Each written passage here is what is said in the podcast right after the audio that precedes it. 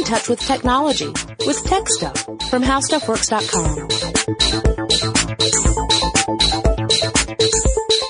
Hey there and welcome to Tech Stuff. I'm Jonathan Strickland. And I'm Lauren Vogelbaum. And today we're going to celebrate in the glory that is Shark Week. Yes. This is, this is completely our own decision that we wanted to do a Shark Week episode because Tech Stuff has not done a Shark Week episode since July of two thousand nine. two thousand nine? Shortly after podcasting was invented. That was, that was, how were you even alive then? I know. And the fact there was so little Shark Tech back in two thousand nine that the subject we chose to cover was Bruce, also the, known as the uh, mechanical shark that was used during the filming of Jaws. Which, which now, now that you say that, I kind of, I kind of wish that we could go back in time and make you not do that episode, because I really want to do that episode. Yeah, especially but... since Chris had revealed that he had never seen the film Jaws.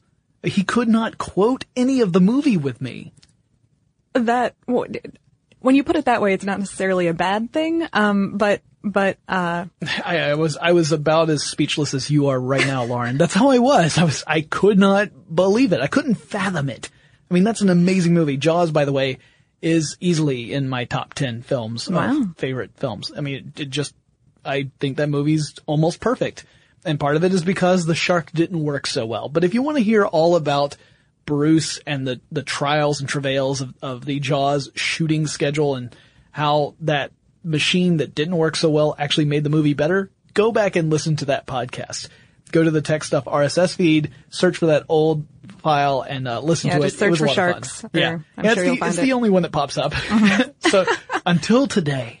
Yes. So, today, today we wanted to talk a little bit about um the biotechnology that sharks have inside of them right now. Yeah, cyborg sharks. Uh, when well, I, actually, some sharks, if you really wanted to, you know, have a little bit of robotic components that humans have put in them. But naturally, shark senses are really cool, and you can't really call it technology. But some people have been developing technology to counteract it in order to help prevent shark attacks, which is pretty rad. And some people have started working on technology that would give us a similar set of senses that sharks have. I'll talk a little bit about that, but it's it's something we're going to cover in greater detail in a future episode of Tech Stuff, so we won't go too far in there.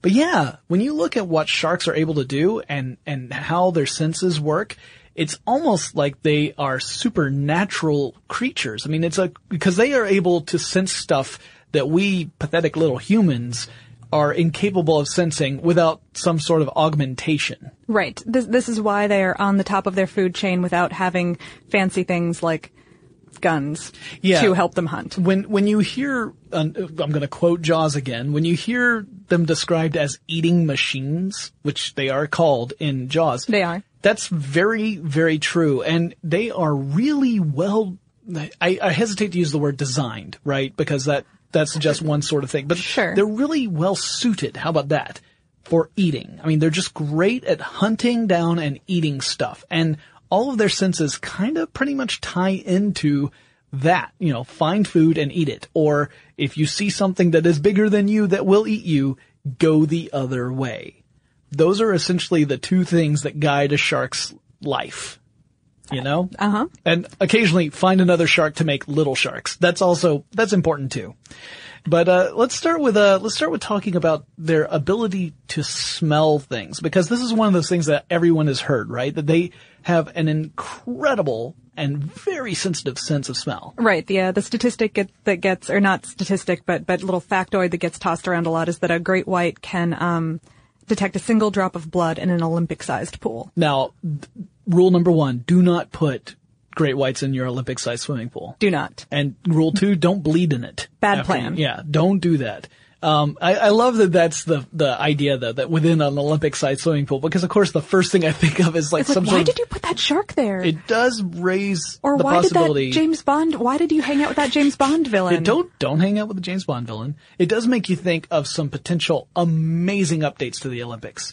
But, uh, but yeah, that I think hasn't that's, happened. I think that's the Hunger Games, not the Olympics. It could that's be. a separate, be. separate category. It certainly would be the Hunger Games for the shark anyway. But so, so the way that shark, shark's sense of smell works is that, um, as, as they're swimming through the water, they've got two forward facing nostrils, mm-hmm.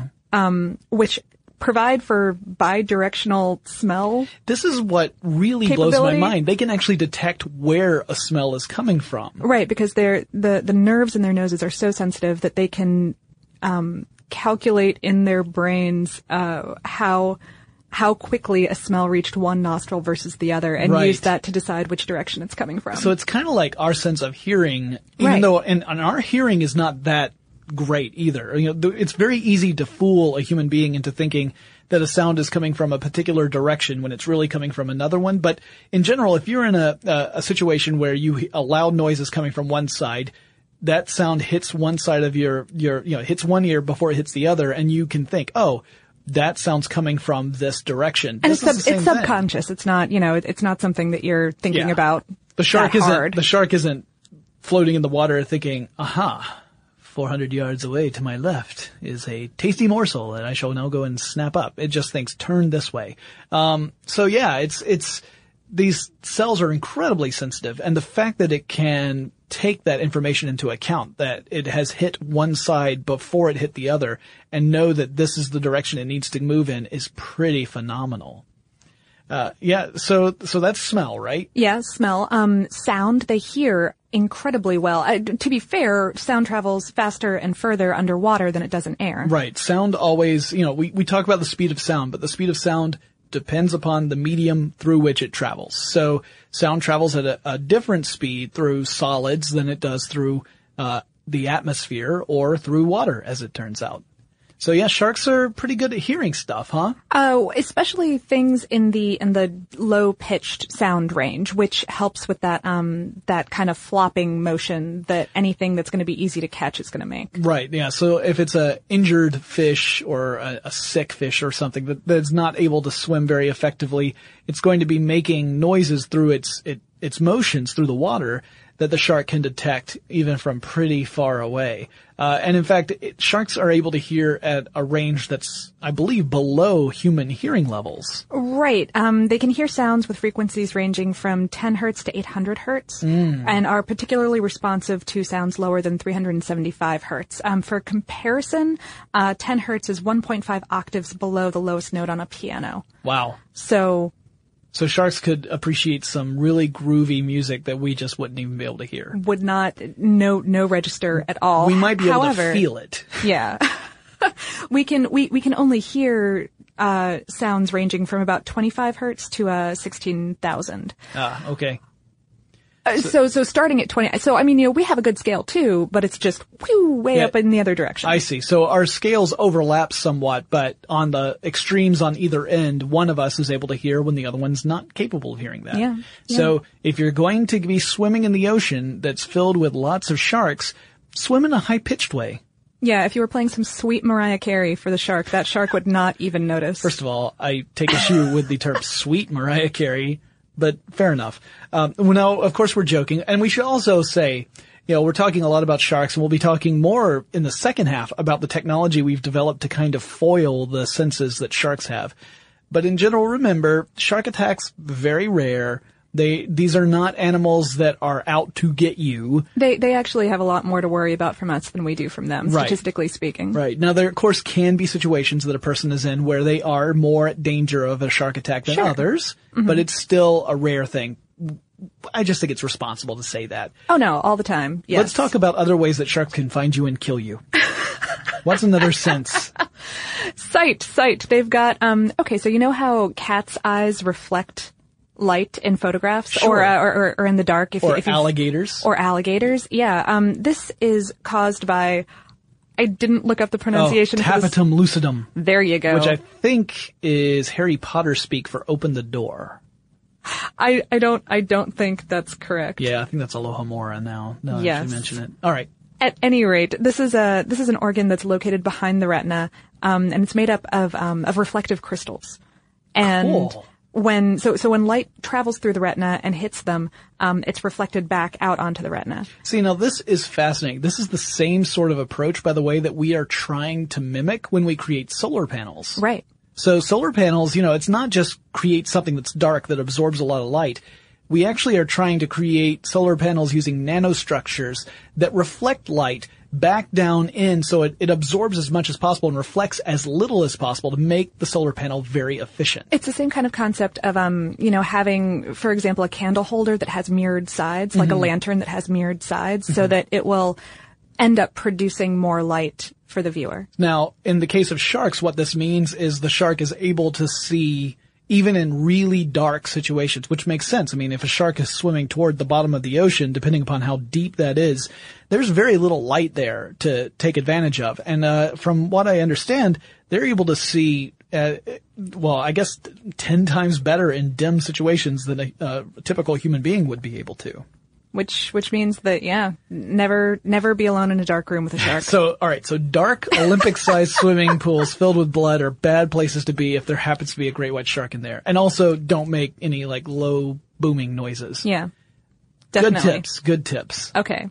Next, next we come to, um... their superpowers, the, right? The, the really cool superpowers. I'm gonna save my favorite one for last, um, and, and go to the lateral line. And okay. This is a, um, a system of tubes that run up and down a shark's body, uh, just under the skin. Mm-hmm. They're lined with these little, um, hair-like protrusions that are connected to sensory cells. And so when something comes near the shark, it causes the water to stir through these tubes, moves the uh the hairs, and alerts the sensory cells that something's going on. So this is almost like hearing. It's very similar to the way we hear, uh-huh. only this time you're kind of feeling motion. So it's very similar to to hearing. I mean, if you look at the human ear, then you'll see that when when we uh, the way we perceive sound is that we have these molecules that are banging together. I mean, sound is a very physical thing. Mm-hmm.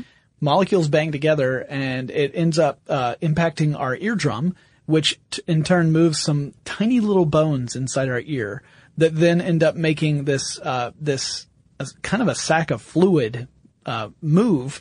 And within that are these little bitty hair-like structures. Mm-hmm. And when they, they vibrate, that sends an electrical signal that we then interpret as sound. Right. This is similar, except they're not necessarily hearing it. They're kind of feeling, like it's, there's uh, no, it, it might be, it might be a little bit like a, like a cat's whiskers. Yeah. In, in the way that, yeah, you, you get that motion or that contact, and, and it's a big clue off that something... something is nearby. Yeah. Yeah, see, this is really tricky for us to, to translate into something that we can identify with, because this is outside of our yeah. ability it's to like perceive. Skin plus one. Yeah. You know, I yeah. don't know. I don't know how to... Yeah, exactly. Yeah, it'd be like if I'm sitting at my cubicle and, and Josh Creepy Hands Clark is walking up behind me, and I sense his presence before he's able to lean over me and then inhale deeply. Which, by the Josh way... Josh has not done that for a very long time. He has not done that for a very long time. Although Chuck did stand behind you in a gremlin mask a couple weeks ago. That did was he? Pretty cool. Yeah. Oh, that's right. Yeah. You know. Chuck, some, Chuck some, got a gremlin mask. I'm not sure. I'm still not sure why. Uh, I have a feeling one of their listeners sent it in. The, yes. They get lots of stuff from their listeners. You know, not that, not that I'm soliciting. I don't, I don't need you guys sending us stuff unless you want to, but... It's just that it's amazing because, you know, Josh and Chuck, they're busy. Yeah. So they, they leave the office for a while and you just These start looking at it. Stack up. They're like, they start to peek up over the cubicle walls. Uh, anyway. Anyway, um, so my favorite shark sense. Ah, yes. Is, um, is they can, they can sense electrical signals. They've got electroreception. Yeah, it's, this is the Ampulla of Lorenzini, M- which I, Ampulla? I, yeah, Ampulla of Lorenzini. Okay. I, I at first thought that was the actor Uh, who is in Mega Shark versus Giant Octopus, but it turns out that's Lorenzo Lamas, and it's not the ampulla of Lorenzo Lamas.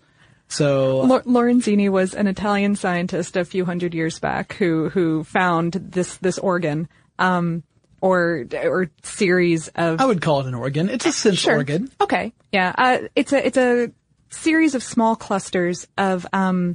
electrically sensitive receptor cells that are positioned under the skin in a shark's head, ki- kind of actually where the whiskers on a dog or cat would be. Mm-hmm. Um, uh, they're, they're connected to pores on the skin's surface. Uh, these pores are filled with this kind of gel, jelly-like stuff. Yeah, it's really stiff stuff, but it, it is, yeah, 'cause I, I read about a scientist who specializes in extracting this stuff from sharks that have died. Like they, they have okay. captive sharks, and if a shark uh-huh. dies, part of the process is they try to Uh, pull this stuff out so they can experiment on it as quickly as possible to Before learn it, mm-hmm. more about it. 'Cause yeah. we're going to talk about this stuff, but it's still largely mysterious to us. Right. anyway, this this particular organ is pretty cool. It doesn't sense movement. It doesn't sense sight or sound. It senses electrical fields, which is crazy. And like and like electrical fields of that are created by a fish's heartbeat. Yeah, all living things have an electrical field. It's what penetrates us and binds the universe together. It's not the force, but it is something that living things produce. It's just a natural byproduct of being a living thing. You have this mm-hmm. electric field around you. As your, as your um, heart and other muscles contract, they give off very small electromagnetic impulses. Yeah, these are very, very faint. And so the these incredibly sensitive organs that sharks have can detect the presence of those electrical fields. And in fact, I read about a really cool um experiment where this was first kind of verified, and uh, or at least it was one of the ones that verified, and it happened back in nineteen seventy-one.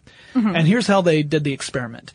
They got some flatfish, which sharks would like to eat, and flatfish often will be at the very bottom of the, the ocean floor and bury themselves under the sand. And hide, right. Yeah. Mm-hmm. So they are out of sight. So what they did was they put these flatfish in a little chamber that was essentially hidden from the shark. So the shark can't see the flatfish. And the chamber was supposed to also mask the smell of the flatfish, so the shark couldn't get the scent. Mm-hmm. Uh, but the shark still could sense the presence of the flatfish and would try and eat the chamber. So then they decided they'd have to repeat the experiment because, you know, just doing that alone does not verify that there's anything going on, right? Sure. We have to do good science here. So what they did next was they took those same types of chambers and they filled it with chopped up uh whitefish. And whitefish oil is something that will really attract a shark. Mm-hmm. So they put it in this chamber, and again, the chamber's sealed, so the scent isn't getting out. The, and it's still concealed, so the shark can't see it. And the sharks did not react. They did not go after it as if it were a fish. So this suggested that perhaps they... Something about the fish being alive. Was what they could sense. And so then they did a third test. In this third test, they put tiny little electrodes under the sand. And then they ran a very weak electrical current through those electrodes, creating a, a faint electric field. And the sharks reacted as they did when they could sense the flatfish. And this seemed to be the proof here that sharks have spidey sense. Science! I guess it's sharky sense. That's beautiful. So yeah, they, they can detect these electric fields and hunt out prey it, or predators. Mm-hmm. It's only a few feet away from the shark's nose that this, that this is sensible. Right. Yeah. It's not like, it's not like it's uh, ability to, to smell something from, you know, a kilometer away, away or whatever. Or whatever. Sure. Mm-hmm. But, uh, but it does mean that once they get closer to their intended prey, that they are able to zone in on it pretty quickly, even if mm-hmm. it's hiding. Uh-huh. Um, they, scientists also think that they may possibly help, uh, e- use this for navigation, mm-hmm. uh, by sensing the magnetic, uh, pole of the Earth. Wow. So they're able to actually detect the Earth's magnetic Maybe. field, possibly. Possibly. Um, and defi- it- and definitely they've found that, um, baby sharks use this while they are still in, uh, in their eggs mm-hmm. to, Uh, if, if a predator is coming, the baby shark can sense it through this, uh, through this organ and yep. stay still enough. So it'll pass the by. The predator will not eat them. Uh, nice. Yeah, this is, uh, this is interesting stuff. And, uh, you know, we've also heard all about sharks going on these long migrations and then showing up, like, like whale sharks mm-hmm. tend to show up, uh, I believe off the coast of Central America. Um, And I have a friend actually who went and got to see this in person. Actually, you know him too. Uh, it's a, a friend of both of ours who went and saw this in person. And, uh, from his, his account, it sounds like it was totally spectacular. Just see all these whale sharks. Oh, There's sure. an enormous number. But, uh, yeah, so it may be that they're using this, this ability as part of that navigational, um, uh, you know, aid so that they know which way to go. Know where and, they're going. Yeah. Yeah. So, and I feel like that about wraps up our first section here on, on shark inner technology. Right. So now we're going to talk about, in the second half, all about the ways we kind of mess with sharks, uh, really in an attempt to not be eaten by them yes. or to study them further. Before we get into that, though, let's take a quick moment to thank our sponsor. All right, we're back. So we've talked about the shark's senses. Let's talk about some of the things we do with sharks and how we study them. Yeah, well, okay, we were just talking about shark migration habits, and this is one of those things. This applies to any kind of marine life.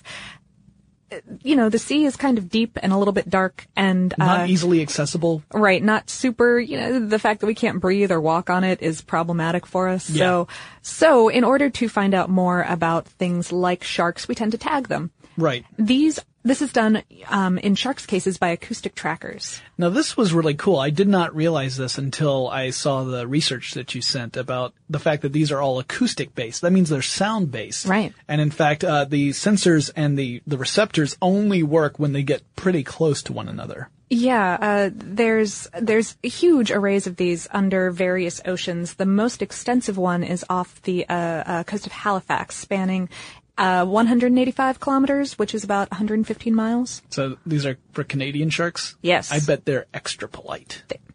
I'm not sure if that's a true fact, but I'm willing to roll with it. Okay. But yeah, so, uh, they're, in, in, if you, if you're working with someone who has done this quite a bit, I mean, this is a, a process that actually doesn't take very long. Uh, they, the, the way it works is they have to, Uh, first they have to entice sharks to come close to whatever boat they are on, research boat. Usually not difficult. Uh, food is a pretty, pretty strong attractor. Yeah. They just put some bait, chum. some chum. Mm-hmm. Yeah. Anyone who's watched Jaws, again, that big old bucket of chum. Same sort of thing, except they usually end up putting like a perforated bucket into the water and shake it around a bit. And then within, you know, half an hour to an hour, they start attracting sharks. They catch the sharks, often using a rod and reel approach, but mm-hmm. they'll catch the sharks, bring them aboard the, the boat.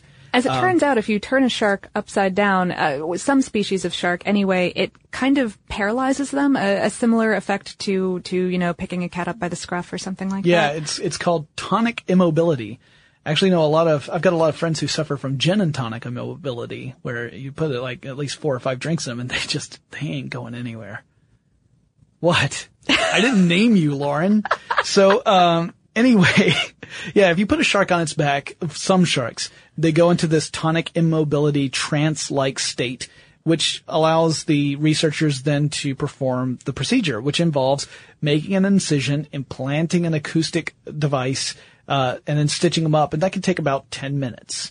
And then they can put the shark back into the ocean. Shark swims away, none the worse for wear. Mm-hmm. And whenever it swims near a receiver, the, uh, the, the transmission from the, the implant will be picked up by the receiver, and then they can track the shark's movements. Right. Uh, you know, and that includes tracking where they're going during different seasons, where they feed, and even where their pups are hatched and raised.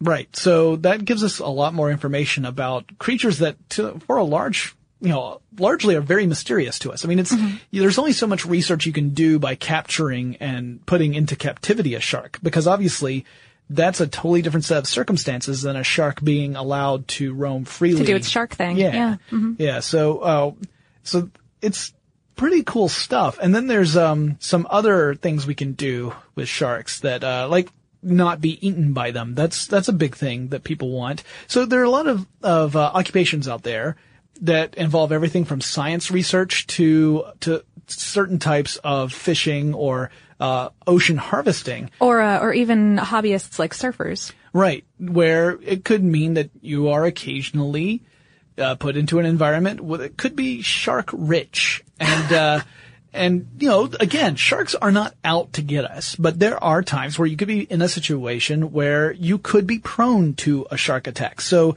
right. there's uh, been a lot of work done in ways of making that not happen. Which is excellent. There's one of the slightly older technologies is called electric shark repellent. Yeah. Now, this is a, now remember, we talked about the uh, Lorenzo Lamas organ in the last section where it allows you to detect bad movies.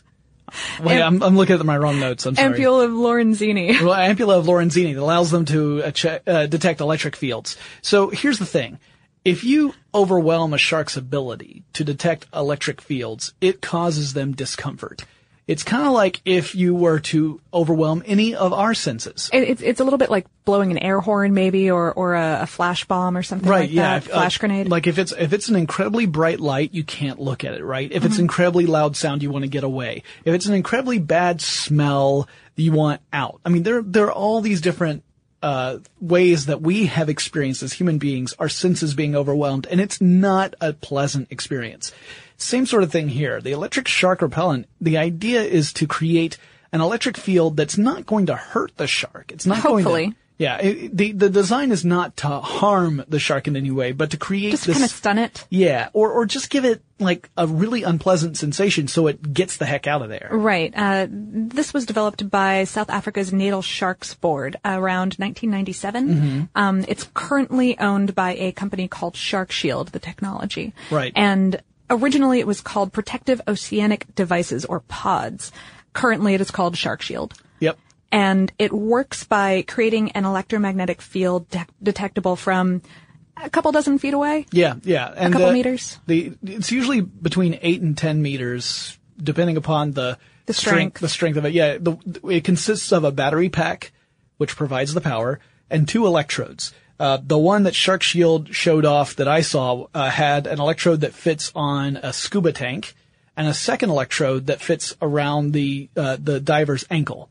So uh these two electrodes are what produce this electric field. And it's a weak field. It's not terribly strong. Because remember, that shark's ability to sense these electric fields is incredibly sensitive. Mm-hmm. So it doesn't take a lot to overwhelm it. Yeah. So when the shark swims in and uh encounters this intense field, it usually just jerks just away. Just bugs off, yeah. Yeah. It, it it looks like it it looks like something like, you know, you just hit the worst smell you've ever smelled, and you just gotta get out of there. It's kind of like that. There's like a quick spasm, and then they're just gone. So mm-hmm. it doesn't look like there's any, it doesn't stun them to the point where they suddenly go motionless and start to sink. Yeah, and, and they don't flop around or anything no. unpleasant like that. It's just like, whoa! It's just and like, then, ooh, I, no, no thanks. Not doing that. Yeah, so there, the video actually had the guy, uh, one of the guys underneath a tuna, a giant tuna that they had cut open as bait. Wow. Uh-huh. While great white sharks swam around him but would not get close to him because he was wearing one of these things. Uh-huh.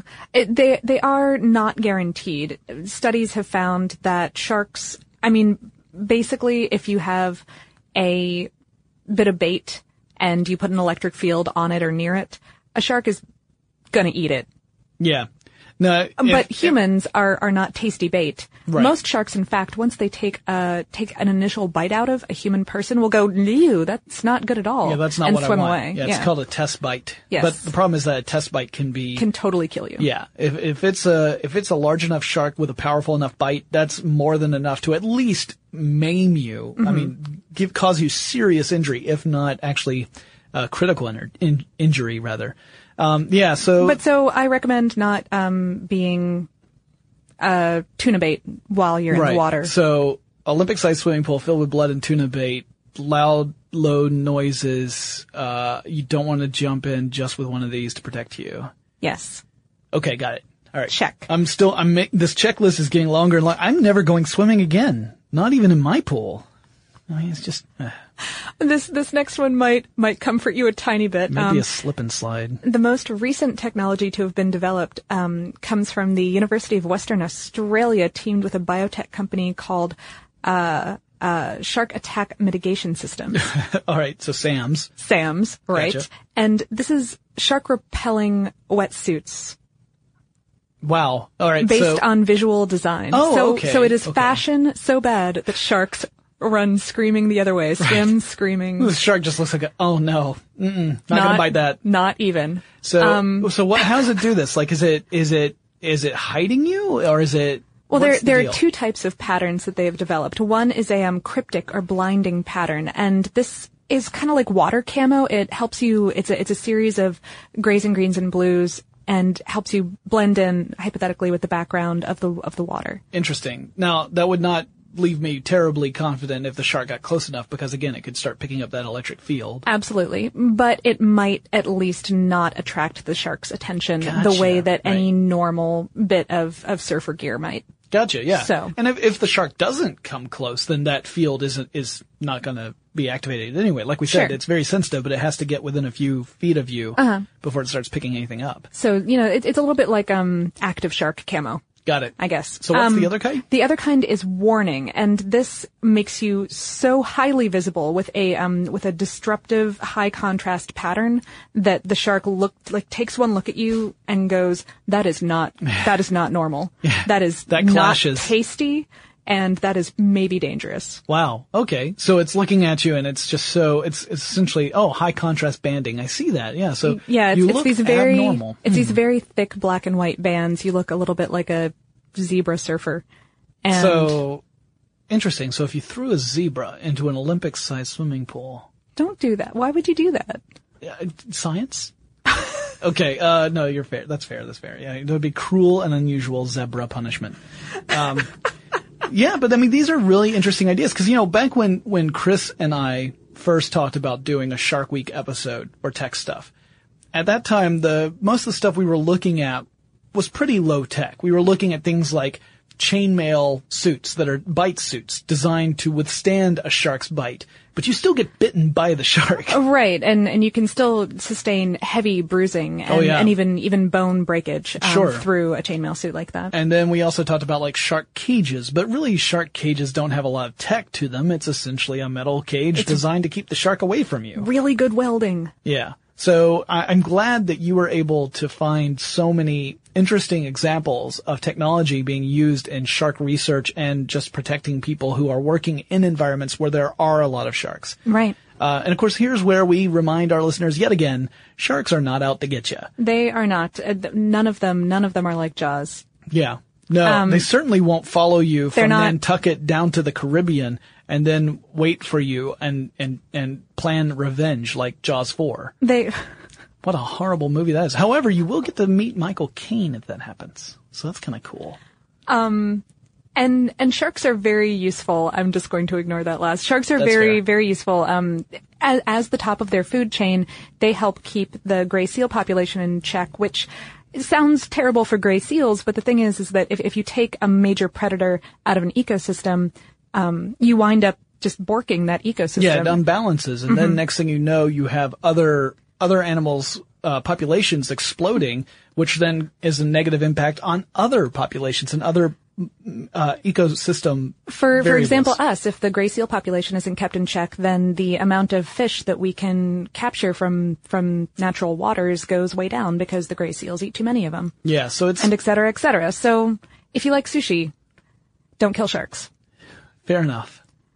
Shark, shark, sharks are hunted very frequently for um for their fins, which are sold as food and occasional, occasionally as like kind of herb, herbal medicine, medicines. Type thing. Yeah, tr- mm-hmm. traditional medicines. Mm-hmm. Yeah, there's and a lot of sharks are protected by law, mm-hmm. uh, although which does not stop poachers at all. It doesn't stop them at all. No. Uh, so. Uh, and then there are, you know, there are plenty of sharks out there that I think are wicked awesome that are not a danger at all to humans, like whale sharks. That's right. Another example. They are not, uh, They're, they're not, not going to chew you up. They're not going to do that. That's not. They eat the tiniest of tiny things. If you swam directly into its face, um, it would probably it, wonder what the heck you're trying to do. It might. I suppose it could crush you accidentally. It could whack you with its tail. Yeah. yeah. But they they tend to be these just giant, slow moving, uh, fairly gentle creatures. I mean, they're they're essentially they're filter feeders. They're mm-hmm. very similar to other filter feeders. Um, And they're awesome. We have a couple here in Atlanta that I, I like to see whenever I go to the Georgia Aquarium. Well, that that's a good conversation just about the science of sharks and the technology we've developed. Oh, oh, I forgot to mention. I had mentioned at the top of the show about the possibility of developing tech that would allow us to kind of emulate what sharks can do. Right, yeah, that electro... Was that the electro... The electro-sensitive idea, yeah. So so this is something that we'll talk about more in a future podcast. We're going to probably do an episode about body modification. Uh... And in the interest of full disclosure, Jonathan has two tattoos. Um, but the uh, the body modification I was going to talk about was that there's this subculture of body modifying uh folks, and one of the things they like to do is have a tiny magnet implanted uh in their fingertip, uh in a fingertip. Mm-hmm. Usually, it tends to be at least the the the reference I've always seen is make it the ring finger on your non-dominant hand, because so that if something terrible goes wrong, that's you've lost the least useful finger. Well, it's morbid, but yeah, it's, cool. It's tough, I, and we'll talk more about it if we do a full podcast on it. But the the idea is the magnet would allow you to do things like sense electric fields, because the the relative uh, the the nature between electricity and magnetism means that you have this this uh, connection. Mm-hmm.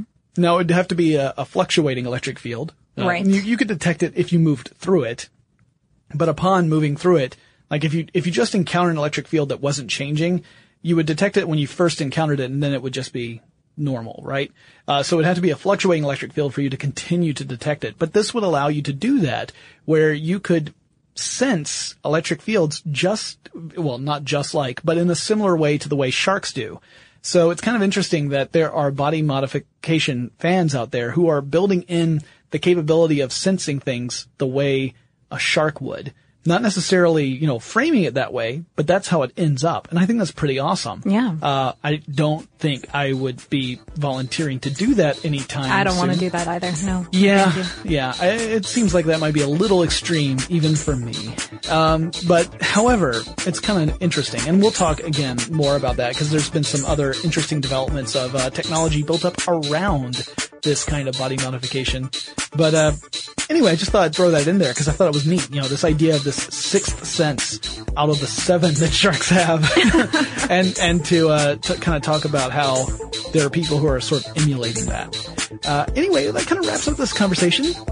Guys, if you have any suggestions for future topics of tech stuff, like you totally want to hear that body modification episode, let us know. Send us an email. Our address is techstuff at discovery dot com. Or come find us on Facebook and Twitter. We're not hiding. We're right there.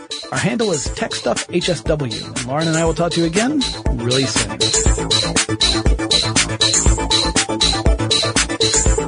For more on this and thousands of other topics, visit how stuff works dot com.